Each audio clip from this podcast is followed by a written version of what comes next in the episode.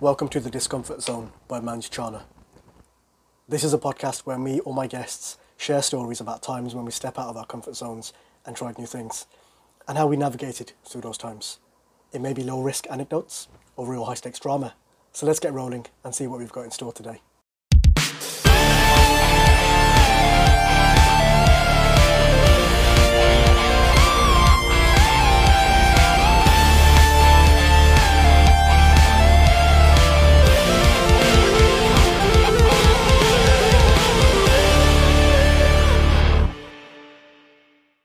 Feel like I'm a couple of years behind. It was 2016, 2017. I was scrolling through Facebook on my phone, as you do, and I came across a friend from school posting about his Twitch channel, or as a stream of his, at least. I had no idea what Twitch was, so after a bit of Googling, I understood. People now cast their gameplay with commentary, and others tune in to watch along and chat. Seems cool. I decided it wasn't for me.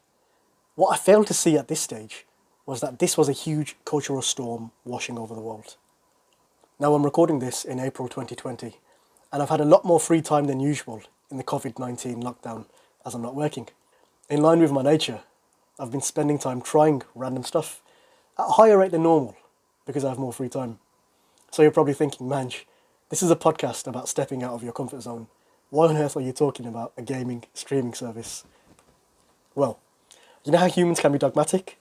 Stick to what they know and claim it's the only way? Yeah, I'm human too. Up until recently, I thought live streaming games would be a fad and it would blow over. Something that people would just use for fun and then forget about. But how I was wrong. I was thinking recently, I'm not very good at Mortal Kombat, but I love seeing people do hugely long combos. And I love the Mortal Kombat universe anyway. So why not find skilled streamers who do this day in, day out, and watch them kick some virtual butt. By the way, if anyone gives a damn, I love the aesthetics of Kotal Khan, the cool techie vibe of Cyrax, the feeling that Reptile gives me when he becomes invisible, and that power trip I get when I play with Scorpion, because I'm, I'm the best with him, but I'm just not very good in general. anyway, so yeah, I thought I'd look for some skilled Mortal Kombat gamers online into Twitch. It started off with just Mortal Kombat streams.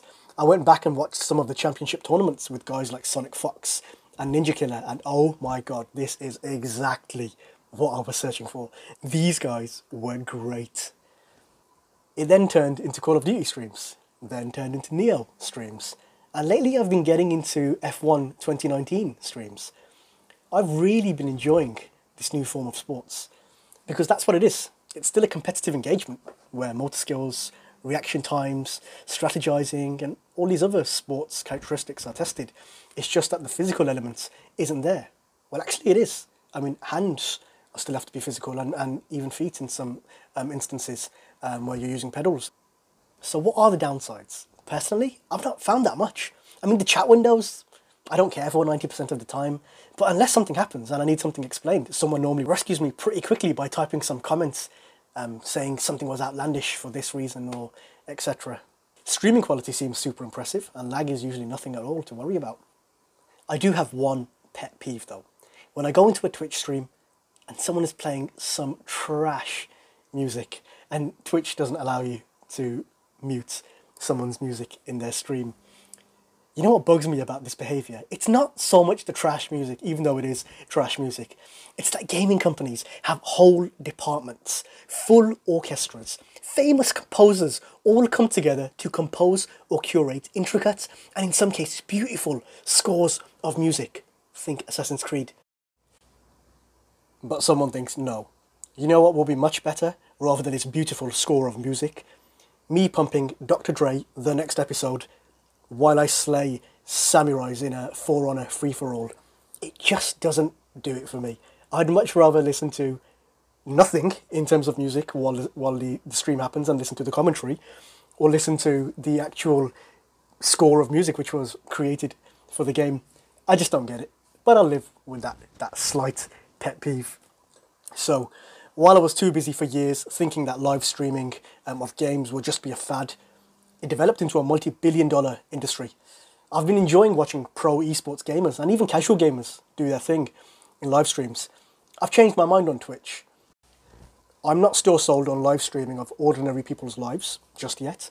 I was told that's starting to become a thing. But I stepped into my discomfort zone and I faced my dogmatic thinking. And it just goes to show that I was wrong. I was resisting change purely because I'm human. And as a human, I tend to resist change. I'm glad I overcame it. It's these small scale operations where we need to fight against our dogmatic ways of thinking to keep our thinking sharp. Because it's the small steps that ultimately build the big steps. This is what I call reps in plain sight. Practicing low risk versions of something hard in everyday life. So you're able to implement the, the thinking and action more effectively when the stakes are higher. So in this case, facing dogmatic thinking. Thank you for tuning into this episode of The Discomfort Zone, where you've been listening to me walk you through how I confronted my dogmatic thinking about gaming live streams and actually came out for the better. Please follow the podcast on Spotify or iTunes or wherever you are enjoying the show if you enjoyed the show. This has been Manj Chana. If you want to follow me on Instagram, that's at manjchana underscore. And I hope to be speaking to your ear holes again very soon.